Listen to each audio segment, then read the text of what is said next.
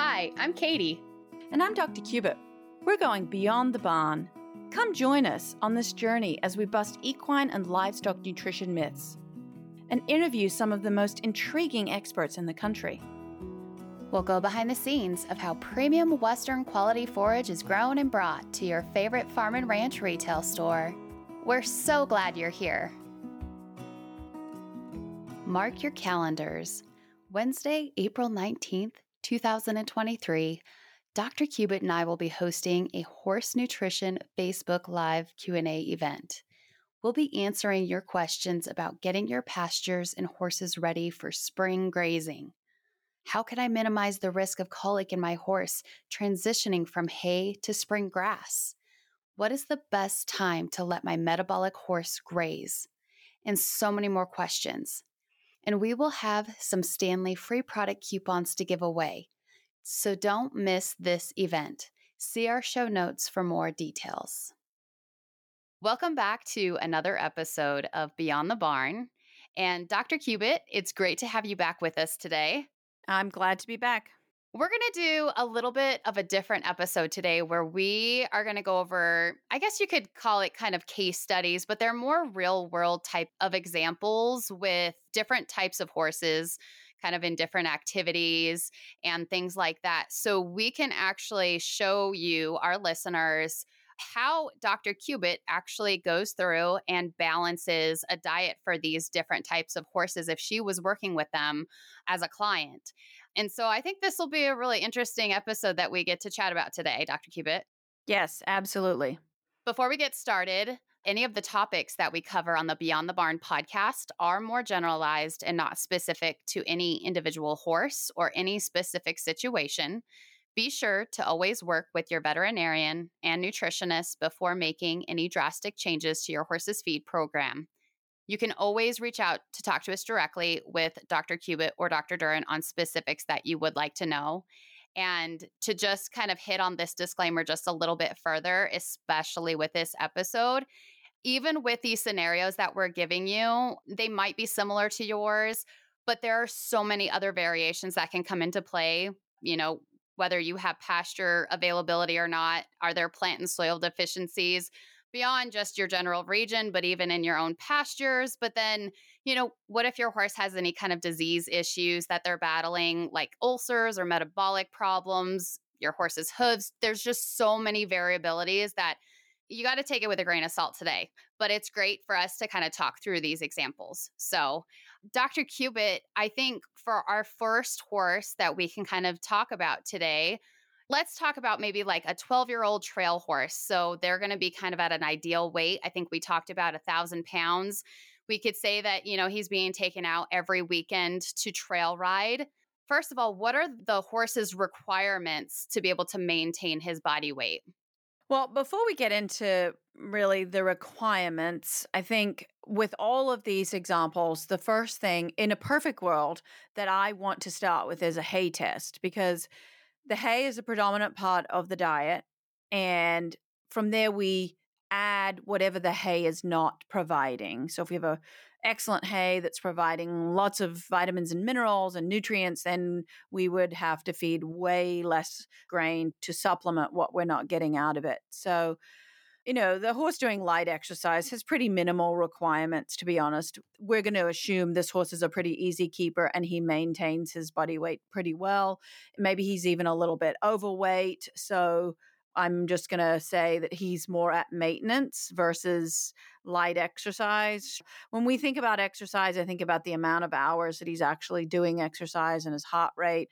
And so, again, you know, even within the classification of trail horse, we know, or light exercise or maintenance, we know that there's wide variability even there. But we're going to assume he's an easy keeper. And but the first thing is we're going to use the same local grass hay. And again, this is just made up local grass hay across all of our examples. So his hay has a pretty low digestible energy and low protein content they're primarily the first things I look at. So if we take a step back and we say we've got a hay report, the criteria that I look at on a forage report, it doesn't matter what the horse is doing, I look at the moisture content, the dry matter content, the crude protein, some fiber fractions, ADF, NDF, calcium and phosphorus, maybe look at potassium, magnesium, sugar and starch, and finally the digestible energy.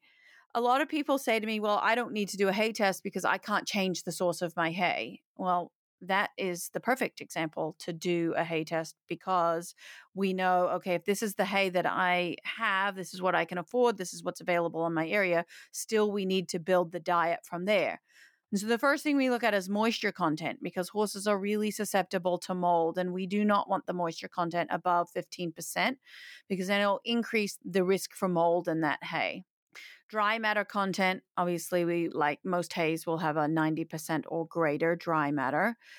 Usually you'll have two columns on a forage report dry matter or as fed or as received.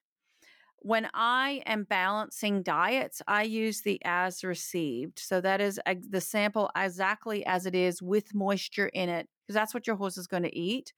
A lot of people if they're hay brokers and they're comparing hays, they'll use the dry matter value, which is literally you put the sample in an oven and you dry all the moisture out of it. And then we have that kind of undiluted nutrient content. But that's also a little bit misleading to a horse owner because that's not what their horse eats. Right. and I'm glad you mentioned that because yeah. that's something very good to point out. Excellent. Yeah. So, crude protein is all over the place, right? It depends on the soil conditions, the growing conditions, the grass species. But the local grass hay that I've chosen to use in our example across the board, because I'm seeing a lot of our local hays, especially out here on the east where I am, being lower and lower. And this one's kind of moderately low and at 7% crude protein we can have you know, more optimal levels in a grass hay would be anywhere between 8 to 14% crude protein. Mixed hay, so a little legume in there, will run between 12 and 16% crude protein. And most alfalfa hays are going to be above 16% crude protein. So this one is kind of on that low end. I definitely have been seeing more and more very low protein hays, especially in the Northeast, that run anywhere from four to six percent crude protein, which is very oh, low. Wow, yeah. And then the next thing I look at is fiber fractions. So the ADF, acid detergent fiber, which really is just an analytical term, but that is really a measure of digestibility. So if that dry matter value, say, gets above 40%, that ADF value, it means that it's not going to be that well digested by the horse. But again, as Katy said, take that with a grain of salt. It all depends on what you're feeding. If you're feeding a lactating broodmare, she has no higher requirements than when she's lactating. We need to make sure that everything we feed her is very digestible. But if you're feeding a fat laminitic pony, then if the ADF is high and he doesn't want to eat it or it's not that digestible, that's probably not a bad thing. The second fiber fraction is NDF or neutral detergent fiber. And this one is a measure of palatability. So ADF is a measure of digestibility and NDF is a measure of palatability. And again, if this number gets above, say, 60%, we really start to see palatability go down. So we've all had a first cut hay that maybe it was a really wet spring and it took a long time for them to get that first cutting off. It's pretty stemmy. And we've heard, well, my horse really doesn't like it. It's just not that palatable because it's very high in that non digestible fiber or NDF. But again, is that a problem for a horse that's already fat that needs to slow down his rate of intake? Maybe not. But no, it wouldn't be great for a horse that's a racehorse or a thin horse that we're trying to gain weight on. When I look at calcium phosphorus, I'm really just looking at the calcium to phosphorus ratio. Ideally, we would like the ratio to be two to one one to one I can work with. So one part calcium, one part phosphorus. I can work with that. But I where it becomes very difficult is when we have higher phosphorus level than calcium. I really have to do a lot in the diet then to correct that inverted cal- calcium phosphorus ratio. And if you don't, you'll see things like the horse will actually suck calcium out of its own bones and get spongy bones and, and issues if they're not getting enough calcium in their diet. And the biggest part of the horse's diet is the hay. I can work with up to, say, five to one calcium and phosphorus. So, in a, an alfalfa hay, for example, it's going to have a lot of calcium in it. We are seeing less and less phosphorus in a lot of our hay samples because farmers either for financial reasons aren't able to fertilize as much, or there are some areas of the country where phosphorus isn't allowed in fertilizer for environmental impact. But again, doing a hay test, like I said, it's really just a window into what I'm feeding and it just shows me what I need to correct. So I take all of them as very valuable information. Potassium, I'm really only concerned with potassium when we're looking at horses such as quarter horses with HYPP that have an intolerance to potassium because it makes their muscles twitch. So things like alfalfa are always going to be pretty high in potassium. Magnesium, again, all I'm really looking at when I'm looking at the mineral content is how do I correct this or how much do I have to add of a supplement or a grain in order to balance this diet? No forages are high in fat, so I don't really look at that value. And then we're looking at sugars and starches, and we've got sugar. If you see sugar on the report, just straight up sugar, that is ethanol soluble carbohydrates. Then we have water soluble carbohydrates, which is a combination of that sugar and fructan. And then we have starch as well. And depending on the plant species as to which one of those they will store more of. Your legumes will store more starch. Your cool season grasses will store more of that water soluble carbohydrate. And then your warm season grasses just straight up sugar. They don't have, store any fructans. And then the last thing I look at is digestible energy. And this is a calculated value based on several of the other parameters like crude protein and fiber fraction. And again, crude protein, if I have the choice of hay, then uh, not crude protein, digestible energy. I want a higher digestible energy for those horses that are underweight, doing a lot of exercise, or maybe are in a physiological stage that they need a lot of energy, like lactation. But again, if it's a really low digestible energy, I just know what I need to correct. So that's kind of a rundown of how I read a forage report and the things that stand out to me that I need to look at because I may need to correct these in the diet, or it might give me a window as to why the horse isn't eating it or isn't getting much out of it. The local grass hay that we're going to use across all of our examples has 0.75 megacals of digestible energy. So that's in the low range. When we're looking at a grass hay, most of them are going to be 0.8, maybe even 0.9. And when we're looking at our alfalfa, we're looking at high 0.9s, maybe up into even one megacals per pound. So crude protein, I mentioned ours that we're using is 7%. The calcium to phosphorus ratio, we've got 0.3% calcium to 0.2% phosphorus. So we're closer to one to one, but slightly more calcium than phosphorus. So that's good. We don't have an inverted relationship. Copper and zinc, where I normally would see them, you're always going to see a lot more zinc on a forage report than copper. So this is 20 parts zinc to five parts copper. Magnesium, we look at as a percentage. And these numbers really don't mean anything to anybody. This hay has a fairly low sugar and starch. So the WSCs are seven and the starch is one. So we add WSC plus starch, and that gives you the NSC value, or the non structural carbohydrates. And so that number would be eight. So this local grass hay would be absolutely fine for any horse that has metabolic issues. Selenium is always very low in forage samples. This one is 0.08 parts per million. So that's pretty low most of our better quality hays or legumes are going to be closer to 0.1. Lysine content is directly related to the protein content. So the lysine content on this hay is pretty low because the protein was pretty low. And vitamin A and vitamin E are lost pretty quickly when you cut grass right. and bale it into hay, the sun really oxidizes. The light oxidizes those very quickly. So, across the board, we're looking at a low nutritional value, low protein, low energy hay, but this is very common of what I see in the industry. Okay. No, that's really great. To walk through. So, just round out the first example we're using again. I think we're using yes. a trail horse that maybe is a tendency to be a very easy keeper, only ridden on weekends. Right. And so So what would you kind of see as his requirements that you would actually take when you're feeding? Because you talked about feeding two percent of his body weight yeah. in this local so again, hay. Right. In all of these examples, so that it makes it a little easier yeah. for you to compare, we're going to use the same hay. Every horse is a thousand pounds, and we're going to use 2% of his body weight as the minimum amount of fiber that we're going to feed each horse. So 20 pounds of hay. So, what I did is I put in 20 pounds of this local grass hay into my ration balancing program, and we'll go across. And to be honest, this horse is really not doing a lot of exercise and he's already an easy keeper. So we want to keep the calories and protein a little lower, knowing that he's very efficient at utilizing those.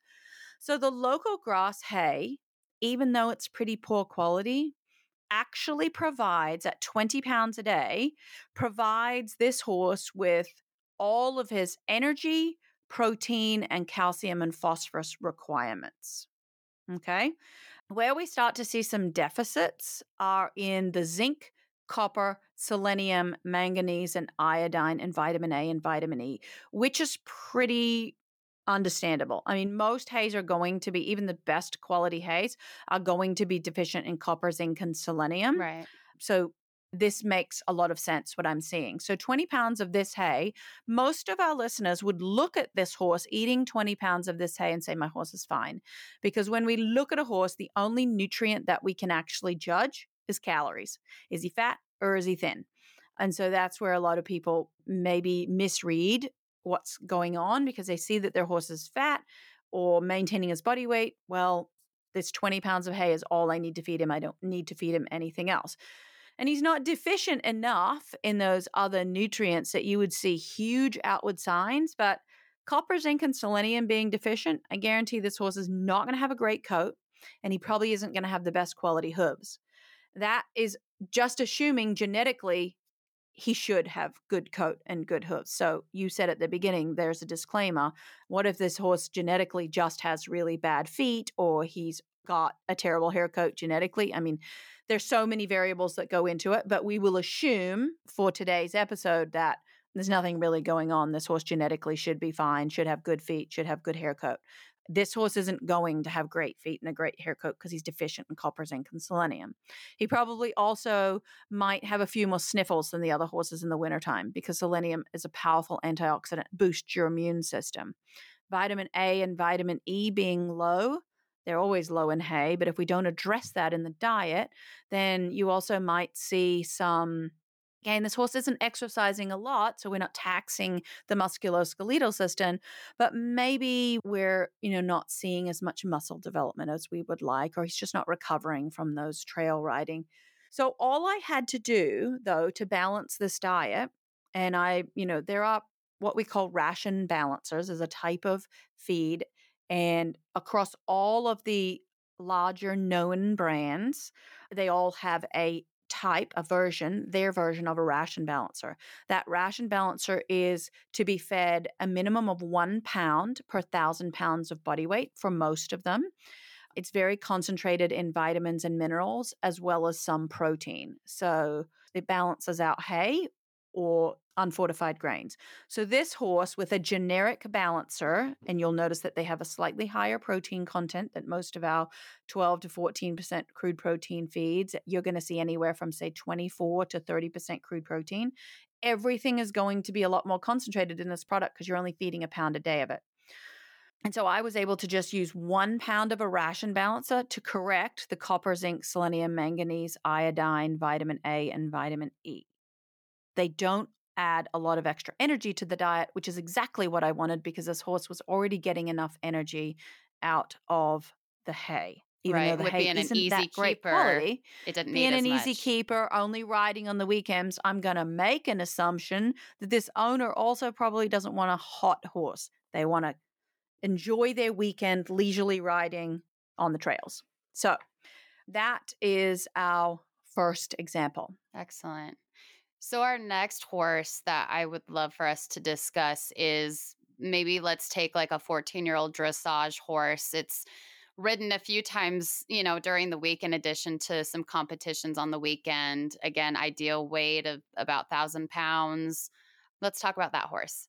So this horse, I wanted to, you know, when we're doing dressage and we're doing more, I assumed he was maybe a little higher level dressage and he's doing some more involved movements and doing a little bit more canter work, more collection work. So I put him at moderate exercise. Right. And so at moderate exercise, that thousand pound horse, and when you're talking about anything over two and under 20, age really doesn't make a lot of difference because we're a mature horse, but we're not into that senior category yet. hmm So that 20 pounds of the local grass hay that I have already described really didn't cut it for any criteria. Not enough, a little less than 75% of the horse's energy was supplied in the diet. That protein, I think we sometimes think our horses need a lot more protein than they actually do. So at 7% crude protein, when you're feeding enough of the hay, we weren't meeting 100% of the horse's requirement, but we were about 95% of the horse's protein requirement. So not too far off the mark. Calcium, phosphorus, copper, zinc, selenium, manganese, iodine, lysine, vitamin A, vitamin E, all nowhere near hitting the mark. All of those, most of those were less than 50% supplied by that hay. So, this horse, if it was just being fed this, you know, lower quality hay, the owner would be unhappy. They would say, My horse is losing weight, or I'm having to feed a lot of concentrate to make up the difference. So, I recreated that diet, and I'll bring that up now. And so you gave me two options, either a Timothy pellet or an alfalfa pellet to and really there's 50,000 ways to feed this horse. Right. There's there's so many different options, but I wanted to take the route of we have hay pellets available to us because most of our listeners probably use the bagged Standlee hay pellets as a supplemental source of better quality fiber right? So we know that this hay isn't that good. So I'm going to use alfalfa pellets or Timothy pellets to boost the hay quality while still not having to feed a lot of commercial concentrate. So I actually was able to still keep this horse on a ration balancer just by boosting the hay quality. So, what I ended up doing was still maintaining the 20 pounds of the local grass hay, but then I put in seven pounds of alfalfa pellets that could easily be split over two meals, three and a half pounds morning and night. The 20 pounds of hay, local hay, you're going to just have available to your horse all day. Maybe you even want to split this up into three meals. And so he's getting you know, slightly less than that three and a half pounds, but over three meals. There's so many options. It depends on your management structure at your farm or the boarding stable you're at. So by adding in seven pounds of the Standlee alfalfa pellets, we were able to get the crude protein and the energy right above where they need to be, and then just use a ration balancer to give us additional phosphorus, copper, zinc, selenium, iodine, vitamin A, and vitamin E. Now, again, like I said, there's so many ways to do this. Maybe I only want to add one pound of alfalfa pellets. Well, that will mean that you cannot just feed a ration balancer. You're going to have to buy a commercial concentrate that is higher in calories and protein and vitamins and minerals. I want to just go back and talk about the criteria in these alfalfa pellets just so that people know the difference between that and the local hay we were dealing with. So the local hay, what we were at 0.7 megacals per pound, that these alfalfa pellets, and this is an average from 2023, we're looking at 0.98, so very close to one megacal per pound. The crude protein on these alfalfa pellets is 17%, so significantly higher than our local grass hay. Now we're looking at 1.55% calcium to 0.2 parts of phosphorus. So pretty low phosphorus and high calcium. But again, we can correct that with the ration balancer. Copper and zinc, the way they should be, more zinc than copper. But again, still really low sugars and starches. The WSC is 6.5 and the starch is 0.4. So an average a combined total of 6.9% sugars and starches in these alfalfa pellets. So great for that metabolic horse.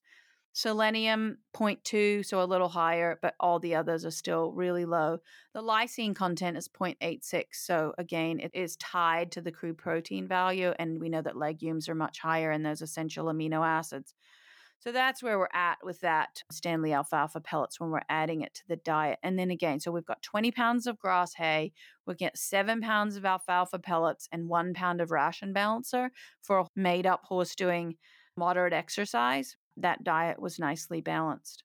Excellent. Do we want to go to the next one then? Sure.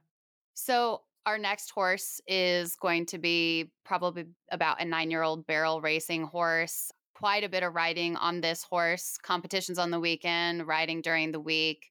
Again, ideal weight about a thousand pounds, like we talked about. How would you balance a diet for this horse? So, a horse that's doing barrel racing. I put them in the heavy exercise category. And how I break that down is maintenance is just, you know, out there, very light exercise or easy keeper, just maintaining in a field. Light exercise, we're doing anywhere from one to three hours of low intensity exercise a week. Moderate exercise is about three to five hours. So, again, more like the dressage horse. And then heavy exercises, four to five hours a week, where you've got about 30% canter. And we know that barrel racing horses do everything at great speed. So I put this horse in at heavy exercise. And again, if we just look at the first example of the 20 pounds of our low quality grass hay, he is about 50% of his energy requirements, just over 75% of his crude protein requirements, and deficient on all the others calcium, phosphorus, copper, zinc, selenium, manganese, iodine, lysine, vitamin A, and vitamin E. Now, there are other nutrients that are important to a horse. These nutrients that I'm reading out that I have in my program are the ones that are the hardest to meet in the horse's diet. So that's why we're focusing on making sure they are met in the diet. But things like omega 3s, for example, there's no set requirement for those. So I'm not talking about those. It doesn't mean they're not important in the right. horse's diet, but there's no set requirement for those yet.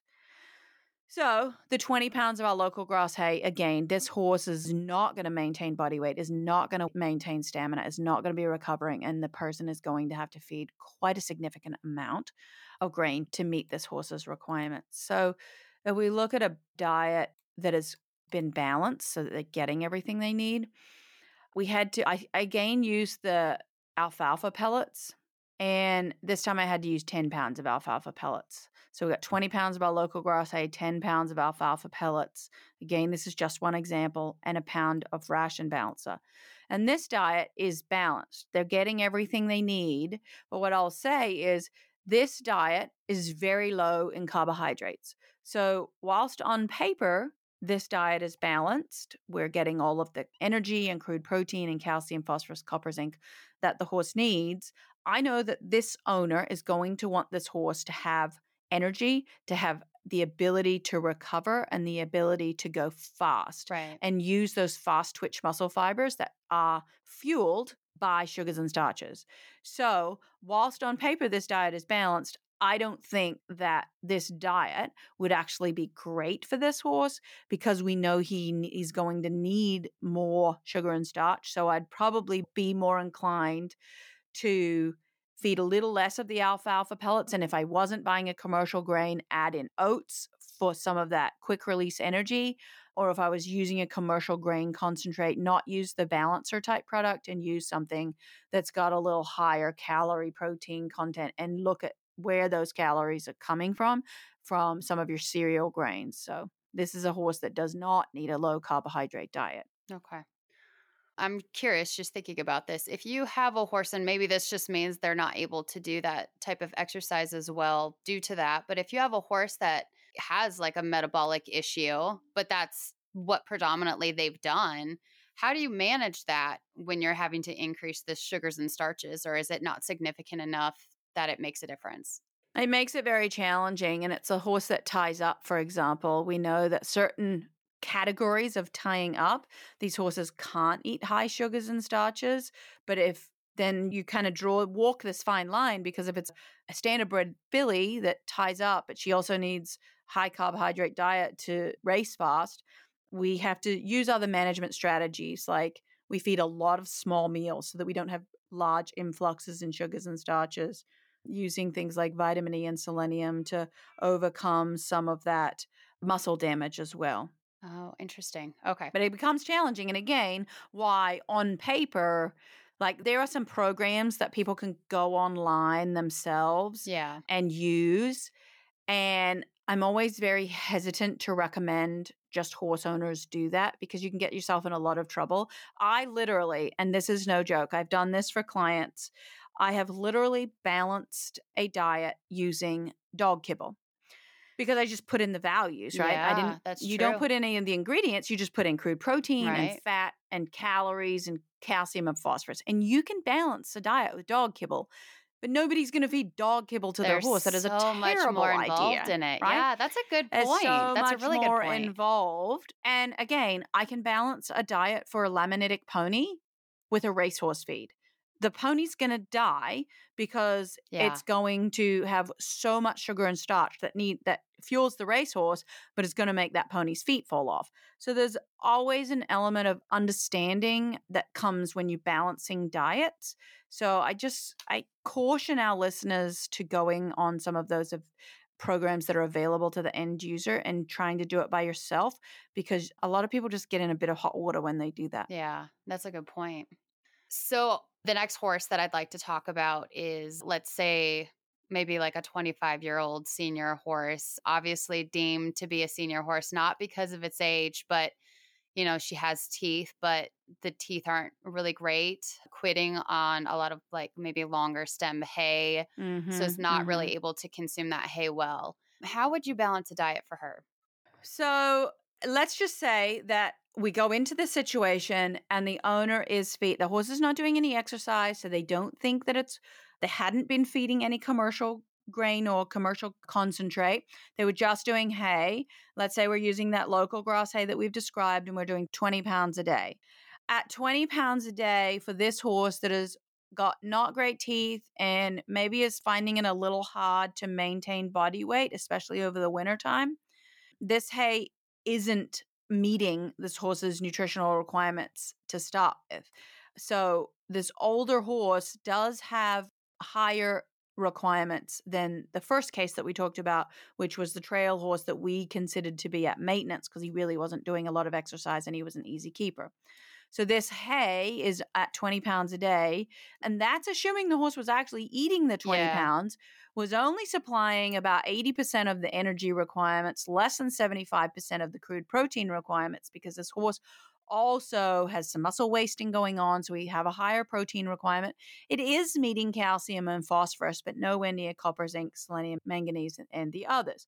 But we've talked to the owner, and their pain points or their concerns are the horse isn't maintaining weight and he's quidding or balling up the hay in his mouth.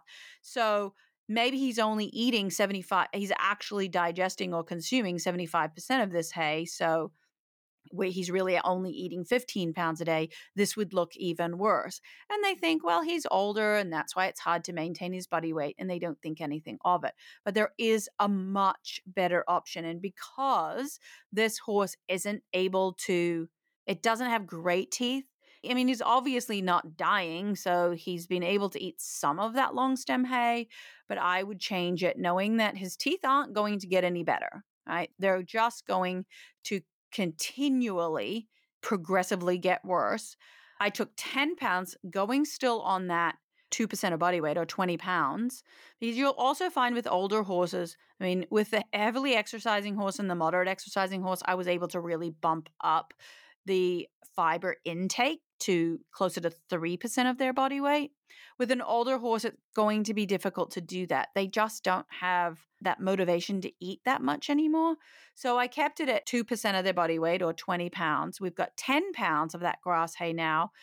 And instead of going to the alfalfa pellets, which I did for the other scenarios, and I really probably could have used the Timothy pellets in those other scenarios as well, but I chose to use the alfalfa because let's say that was available. And again, if we we look at what else is alfalfa bringing to the table, both of those other horses were showing, Right. trailering, you know, all the things that come with being a performance horse, stress. So gastric ulcers is the first thing I think Right. of. So Yep. alfalfa helps with that. So that made me lean on alfalfa over the Timothy. So in this case, though, I know this horse doesn't have stress and he probably doesn't have gastric ulcers. So I went with the Timothy pellets. And we're going to feed 10 pounds of the Timothy pellets and a pound of the ration balancer. Now, I just want to go back and talk to you about the Timothy pellet criteria. So the local grass hay had 0.7 megacals per pound. The alfalfa was close to 1 megacals per pound. The Timothy pellets from Standlee have are really, really high quality. And so that is 0.9 megacals per pound. So there's a lot of calories that come from this Timothy pellets. We're looking at 12.2 meg, uh, percent protein. So our alfalfa was 17 and our local grass hay was 7. So we're right in the middle now. Calcium and phosphorus, we're at 0.8 to 0.2, so evenly balanced there. Uh, Again, zinc and copper are in the right ratios. And water soluble carbohydrates are 8 and starch is 0.2, so non structural carbohydrates are 8.2 combined, still ideal. So that's where we're sitting with those Timothy pellets. So in this scenario, we're using a lot of Timothy pellets. So 50 50 long stem hay to pelleted hay. When you do that, you have to mimic grazing behavior. Doesn't matter whether the horse is five or 50, not that he's going to get to 50, but let's say 35. You still have to mimic grazing behavior. And the more pelleted forage or cubed forage or chopped forage that you put into the diet, and the more long stem hay you take out, the more management is going to be on your part because you've got to be constantly giving it to the horse so that they're constantly kind of mimicking that grazing behavior. So in this scenario, 10 pounds of local grass hay that was pretty poor quality, 10 pounds of the Timothy pellets. We have enough energy, enough protein. We've got significantly more calcium and phosphorus than we need, but that's totally fine. It's still in the right ratio. And all the others are evenly balanced as well. So that is one way that you could feed this older horse that's slowly progressing. The other option is to use a senior feed. Now, a senior feed is designed typically to be fed at really high rates so that their horse is getting all their fiber out of that senior feed. With when I balance diets for senior horses, though, even if I use a senior feed that you could feed as a complete feed, and the correct definition of a complete feed is that you do not have to feed hay or hay alternatives with it. All of the fiber is built into the senior feed, but it does mean if we're looking at one and a half to two percent of that horse's body weight in fiber, we're feeding 15 to 20 pounds of senior a day. We could do that. I typically will feed a maximum of, say, 10 pounds of senior feed, and then I'll use a Timothy pellet or an alfalfa pellet to give me the rest of the fiber content. So I know most horse owners like to mix. It also gives a little bit more variety in the fiber type, which helps those bugs in the hindgut. But I was able to, I wanted to show how you could, with good quality hay or a hay pellet, using it as a supplemental source of better quality forage source, you can balance diets with just a ration balancer. It is possible to do that.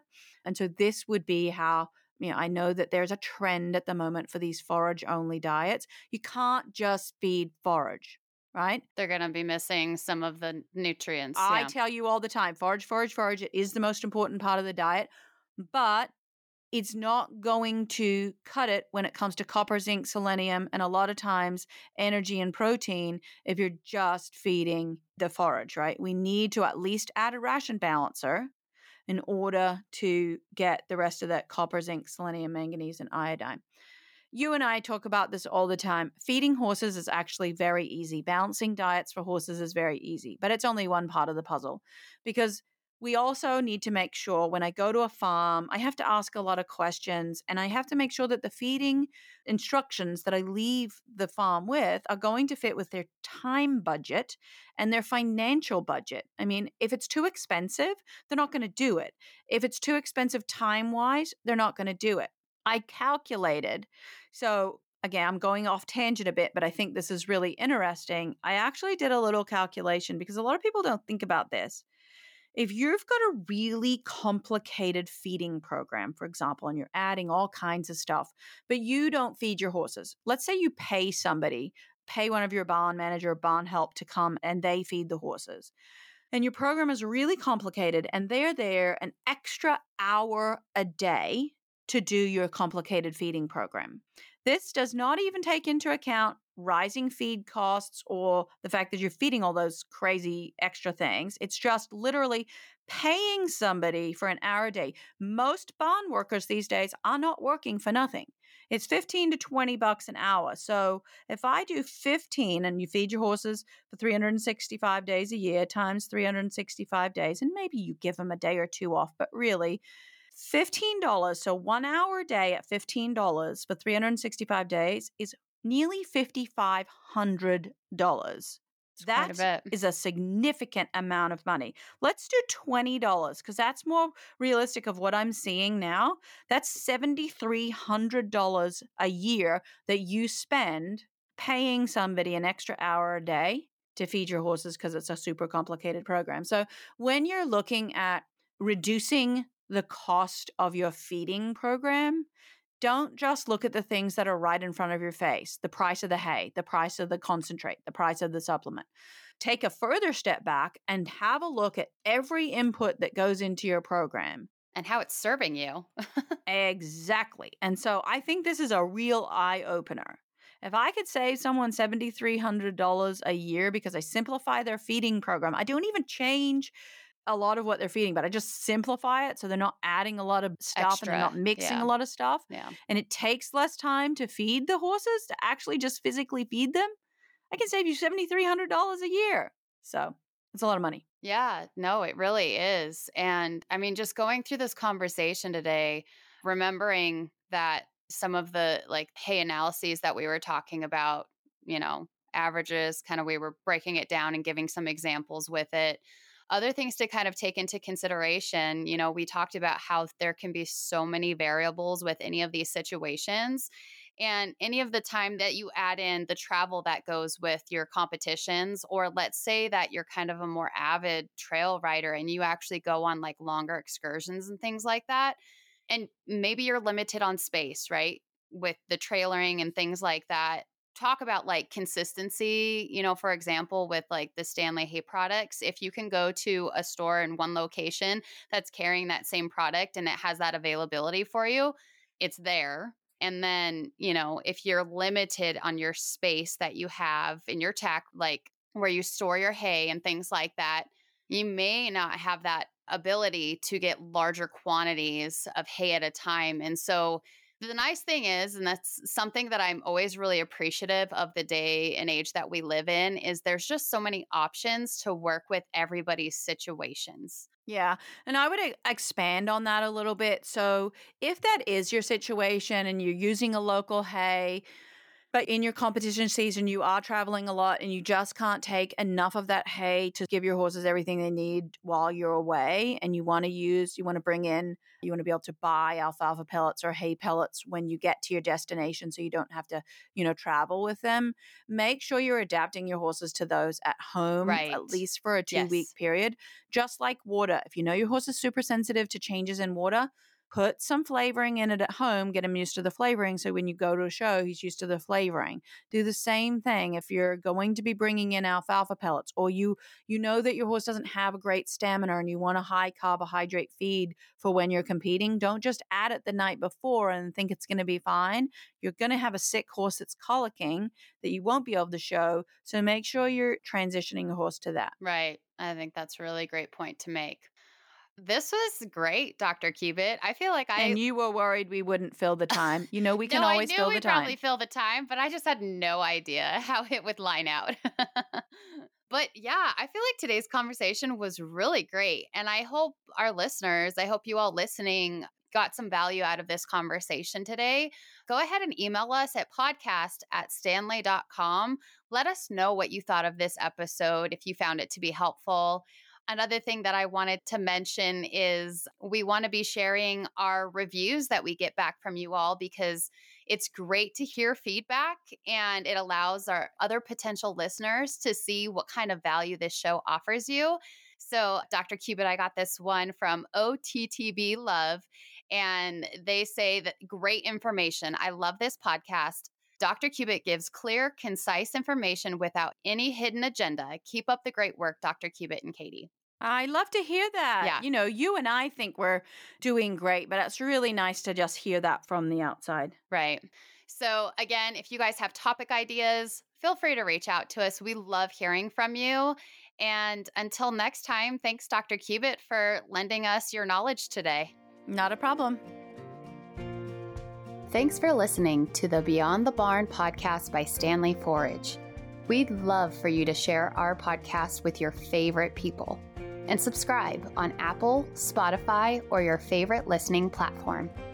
Until next time, keep your cinch tight and don't forget to turn off the water.